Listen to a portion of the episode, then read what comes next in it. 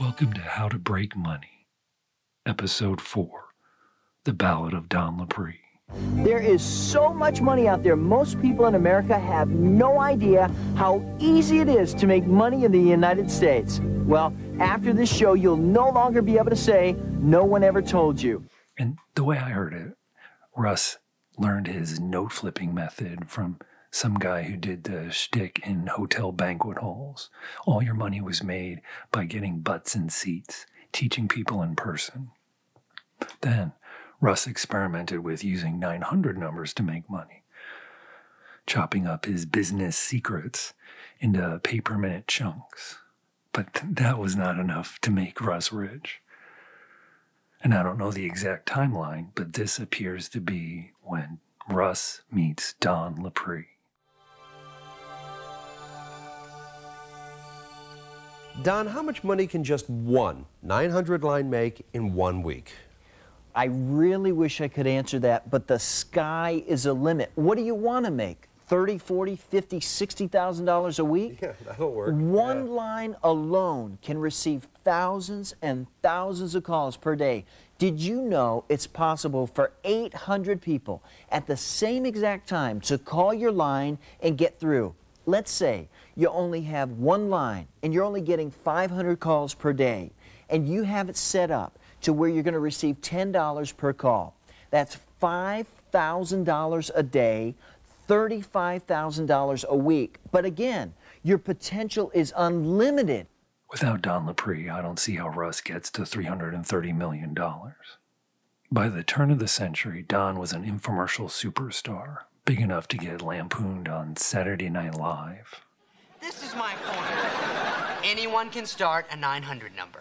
Anyone? But I didn't graduate high school. Neither did I. Neither did most people. This is my point. There is nothing. And like I said, I don't know the exact details of how Don and Russ started their collaboration, but Don shared with Russ his printers, web designers, TV show producers, all of that. And that's what allowed Russ to start a run of success that, in the five years I worked for him, took sales from $60,000 a month to $10 million a month. And in the beginning, Russ shared his leads with Don too. Don Lapre worked his way from bankruptcy to financial independence in less than a year. How did he do it? It was easy, and he's ready to pass his money-making secrets on to you. They're all here in this money-making package, available only through this program. Don was a high school dropout, a nondescript white dude. He looked like a guy that would install your car stereo but steal the quarters from the ashtray while doing it. He grew up in Phoenix and had several schemes and at least one bankruptcy before he added his wrinkle to the infomercial formula. So, Don, what should I do? Buy and sell, place ads, or get a 900 line? All three are money makers. You can do one or you can do all three. Start with the one that gets you the most excited. Just one can make you all the money you want. Don would tell you his simple hook and he'd wrap it in 30 minutes of video, repeating the simple idea over and over and over. But to really succeed, you also needed a good, short biography. Don Lapre, at age 23, not even having graduated from high school, was barely eking out a living as a house painter. But things got worse. He was forced to declare bankruptcy. He lost everything. His credit was ruined. Struggling to make ends meet, Don came up with a money making idea that today puts more than $50,000 a month in his pocket. Don is now able to provide his family with a lifestyle that most of us only dream of. Join us as Don Lapre shares his secrets of success with us on Making Money. And the customers who spent the most came with their own story, their own narrative path that led them to Don. My bank stole 1.7 million from me, and I want to get back that money Uh huh. Uh huh. that's been taken from me. Yeah, I imagine. Literally did it fraudulently. I got to pay for attorneys and, and and sue the bank and try to put them out of business. I met Don Lapre once.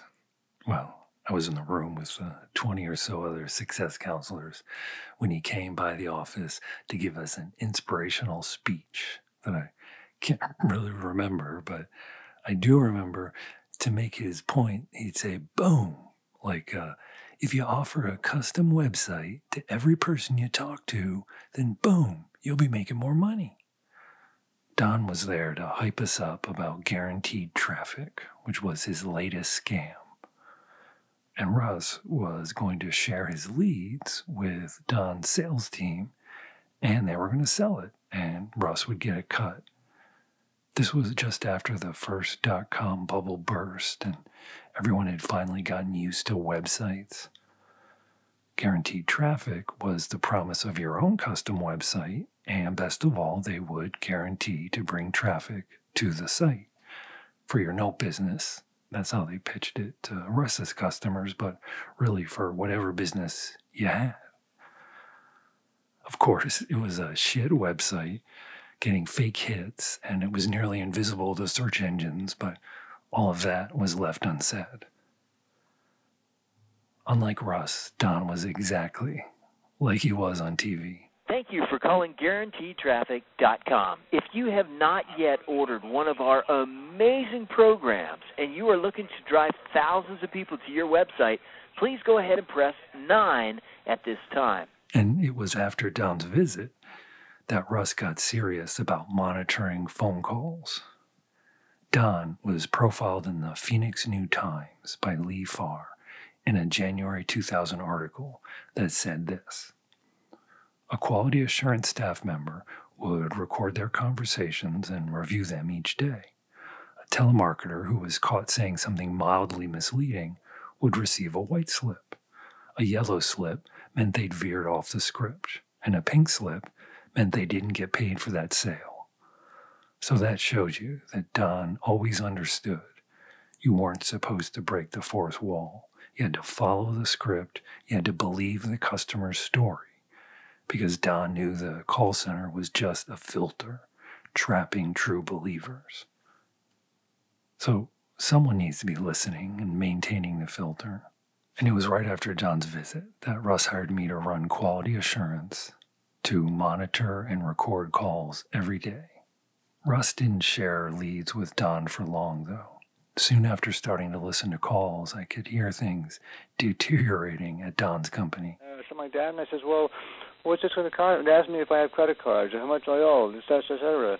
Personally, it's none of their damn business. But uh, the thing is, uh, they told me, "Well, they want me to put down." I said, "Well, what, what, what do you mean I have to invest?" I said, "How much?" He said, "Well, from five to six thousand dollars." And says, "You want me to put your right, uh, you know, put your information to give my credit card to you, so you could put six, seven thousand dollars on it." And I had no idea who you hell you are. I mean, it was nah, no way. Don was burning our leads, but Don was a crash and burn kind of guy. And soon after Russ stopped sharing his leads, Don went off and started the venture that eventually led the government to shut him down. He started selling a product called the greatest vitamin in the world. In just minutes, you could be completely set up with your very own vitamin website that's designed to do all of the work for you. Listen to this you just send people to your website. The website will actually educate people on the incredible benefits of the greatest vitamin in the world. Well, he was expecting you to resell his magic vitamins. That's essentially it. It's it's one thing to make up some idea like tiny classified ads. Then when somebody fails, you can say, "Well, you just didn't try hard enough." But vitamins can be tested, and it turns out they were not the greatest vitamins in the world. Still, it took the federal government years to shut Don down. On June 8th, 2011, Don Lapre was indicted in federal court on charges of conspiracy, mail fraud, wire fraud, promotional money laundering, and criminal forfeiture. Don failed to appear in court, and a warrant was issued for his arrest. The warrant was issued on June 22, 2011, and by June 23rd, U.S. Marshals had him in custody. According to Stephen Lemons, reporting in the Phoenix New Times, when federal agents pulled Don over near Warner Road and I 10 in Tempe, he was bleeding from self inflicted wounds to his groin. In the short time he was on the run, most of it seems to have been spent at a 24 hour fitness club in Tempe. He had been hiding out in a family changing room, and amid the din and hum of this shared space, he slipped out at some point to buy a knife. The article quotes an employee who said they found a knife that day and a bunch of ruined clothes and towels. We didn't know what it was. We didn't think it was blood. We actually thought it was shit. Four months later, in October, while still in custody and awaiting trial, Don took his own life. He left behind a final message on donlapre.com. I don't know if it was assembled in the 24 hour fitness center on a laptop or in jail awaiting trial, but his business site was wiped, and in its place was a one page missive where he defended his actions. And he also included a collage of images. The website archive.org crawls as many websites as it can find and saves each result. And the search engine for those results is called the Wayback Machine. So if you go there and you search a URL, in this instance, donlapre.com, it gives you a look at how that website appeared on the day it was crawled. So you can track changes to websites. And on March 17th, 2011, before marshals captured him, you can see the first radical change. In a large font, he declared, This website is being updated, so please check back soon. And then underneath, he lists a fake email support at I'mGoingBananas.com. I'm Going Bananas was a pretty honest take on his part. The feds were closing in, and he knew it. The only other website crawl before Don's death occurred on August 24th. And that's when the website changed dramatically and finally. So, although the website crawl was on August 24th, I think this change was made between June 22nd and June 23rd. And the title of this webpage is Never Stop Dreaming. And then Don writes I tried to create the best product on earth, paid out millions, made very little, trying to make it a success, had attorneys review my entire company, paid out millions in refunds tried to make the commission and products better every single year. And in spite of all that, I have been accused of something I did not do. I did not have the perfect company, but never once did I allow one thing to be done that would violate any law. Nevertheless, because the majority of people did not make money, in spite of every one of them being able to make as many thousand dollar checks as they wanted, I'm left to fight a battle that will for sure destroy what energy I have left inside. I hope the pictures below motivate you to take a chance in life and try to do the impossible. It did not work out for me with my vitamins, but I believe that being willing to fail is part of having a chance at success. Never stop dreaming. And for all those who sent me testimonials of what you did because of some of my help, I'm grateful I made a small difference in your life.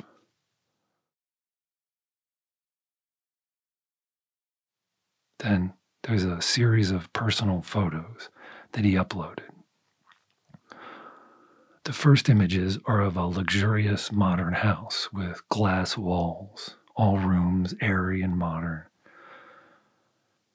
Everything open to a lush landscape of mature trees, green grass, and paved paths. The furniture is mid century modern and sleek, but they look like pictures from a real estate agent's listing. They're not pictures of his house, but pictures of the location of his dream house. At the top of this missive, he says to never stop dreaming, and he means it literally.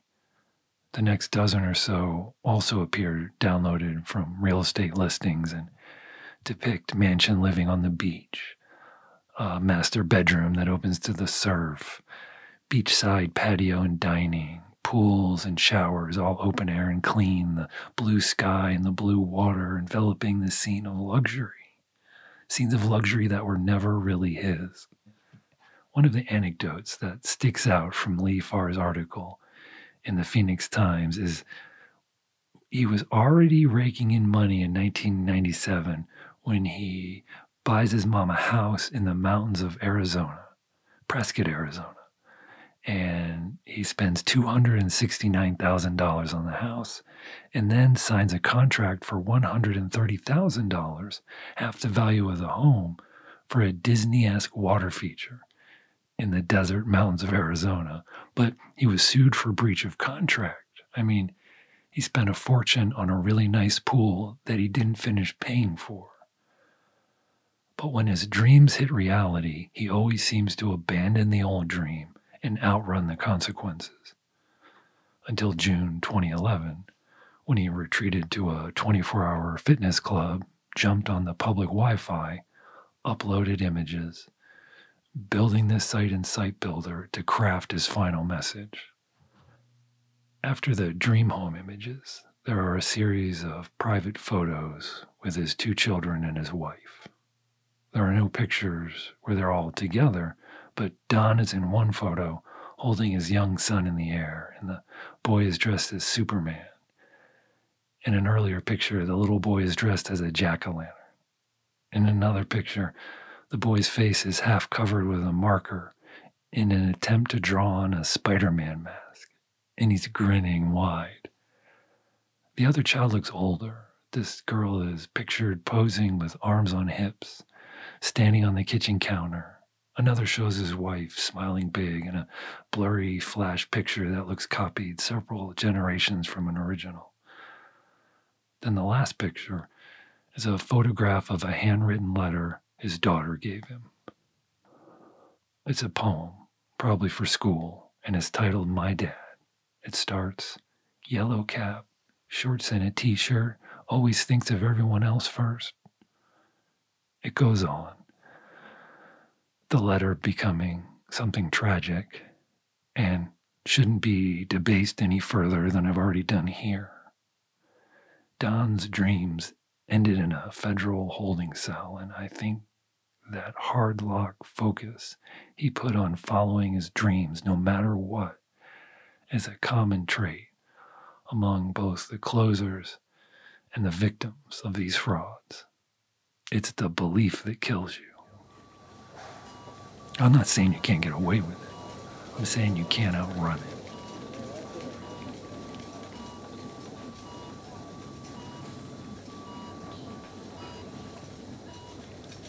Being in the hospital for eight days on my back made it hard to walk from the wheelchair to the minivan. My legs shook, and I had to focus deep on each step to make my feet move. To pretend to my mom that I'm fine, I'm just slow. Mom felt guilty about letting the surgery happen. I could see it on her face. She got all teary eyed over everything, even after asking if I wanted a cheesesteak from Jerry's, which, yeah, I did I was hurt, not dead. By the next morning, my stack of heavy metal tapes were safely in their wooden crates, displayed in alphabetical order and all pointing the right way, everything exactly how I left it. Eddie, the zombie mascot from Iron Maiden, staring at me from a poster on my closet door, his frozen scream a welcome sight. No one was home. Everyone else had stuff to do all the things left undone because of visiting me in the hospital. There were 10 bottle rockets in my top dresser drawer, fuses sticking out and ready. Alec got back a couple days ahead of me from North Carolina, where fireworks are legal, and he smuggled out a bag full. His prize stash was a few dozen bottle rockets, and he gave me 10 of them, and I didn't even have to ask. My bedroom was on the second floor, back from the street. The house sat on a half acre, and our next door neighbor's house was on the corner. One simple question bubbled up in my brain Can I hit my neighbor's house with a bottle rocket from my window? Well, let's find out. It hurt to walk, every step teasing the stapled wound still fresh, so took a long time to baby step down the stairs to the kitchen, knowing there'd be an empty bottle of Diet Pepsi in the trash. My dad drank uh, at least one every night after work. This was back when every soda bottle was still made of glass. With the bottle in hand, I crept back up the stairs to my dad's office, which contained the last thing I needed a pack of matches from his cigar box. Back in the room, I locked the door, even though no one's home. My house was the oldest in the neighborhood, built in 1821, so my old bedroom window was hard to open in the humid August afternoon. I pulled the window up halfway, the pain triggering a kind of vertigo. Sat down and breathed as shallowly as possible until it passed. There was an aluminum frame for storm windows, but since it was summer, the storm windows were in storage, and that left a ridge that was above the windowsill, and I was able to set the bottle on it, pointing it up and out. I threaded in a bottle rocket so it faced the sky at an angle perfectly suited to hit my neighbor's house. Striking a match to light the fuse, a satisfying spark startled awake the bottle rocket as the fuse ignited and quick and launched, hissing, spitting sparks and shooting directly my neighbor's house, hitting it with a satisfying bang from the bottle rocket, and smoke drifted out of the glass bottle like a muzzle from a fired pistol. Stood up slowly, pulled the top dresser drawer open, selecting another bottle rocket, slotted it into the empty bottle. The wooden match crackled alive as it lit the fuse with a spark so quick, but I'm not so steady, and I knocked the bottle sideways off the aluminum frames. And still holding the lit match, I knocked the bottle further back, and in panic, and it's pointing towards the room, and I can't move fast enough through the pain. And yet my panicked brain sees the whole thing in slow motion. The explosion as the bottle rocket catches and fires with a hiss into my bedroom, and I drop the lit match. Sparking and slithering like an angry snake, the velocity pins the bottle rocket to the floor along the closet, finding the corner of the room, still hissing and smoking until exploding loud and filling the room with smoke. And I could have burned the house down or blown off my thumb, but as the smoke cleared, there, there, there was nothing. Nothing happened.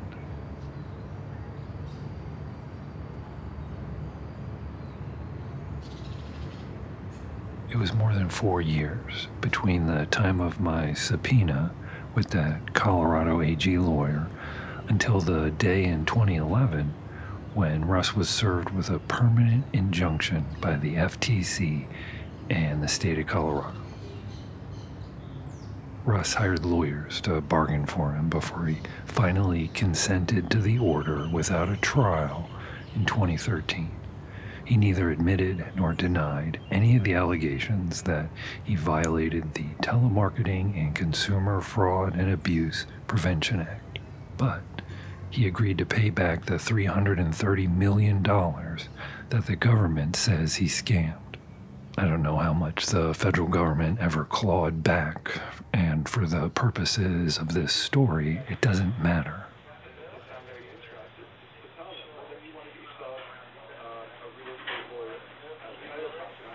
Russ needed your help.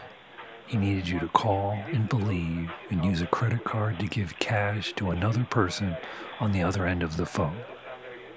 He wasn't tricking you in that he was promising real objects but sending you counterfeits. He was taking advantage of the magic of cash, where one person agrees to give another person dollars. That's why Russ had scripts for the salesman on the phone. They, they were never supposed to promise, you will make money.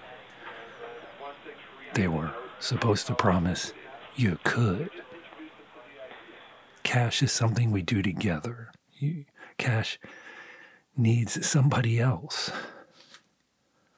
And the other person can have corrupt intentions, but you still need both to circuit.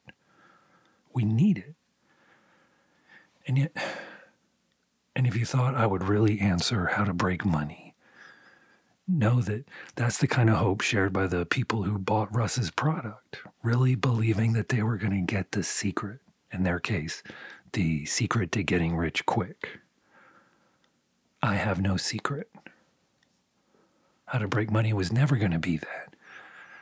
How to break money is breaking the spell.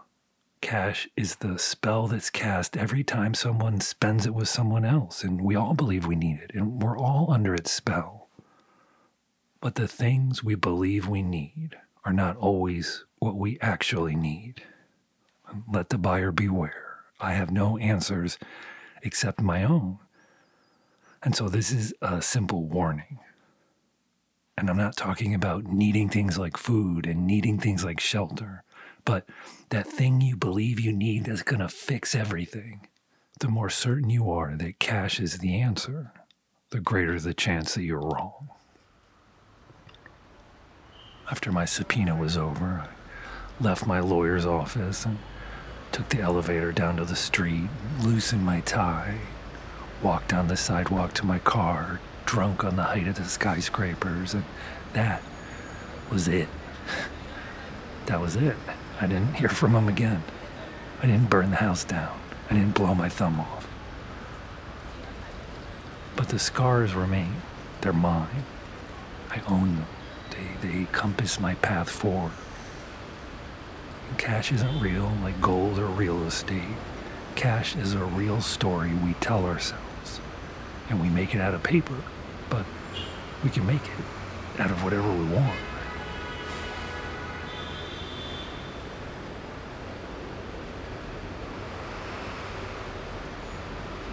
You've been listening to How to Break Money, and I'm Eric Allen. For all episodes and more information, visit howtobreakmoney.com. To contact me directly, write a message and send it to howtobreakmoney at gmail.com. And if you listen this far, please rate the episode on whatever app you use or share it with a friend. Portions of this episode were told before on KCRW's show Unfictional in the episode 1 800 Kiss My Ass that I produced with Bob Carlson and Nick White.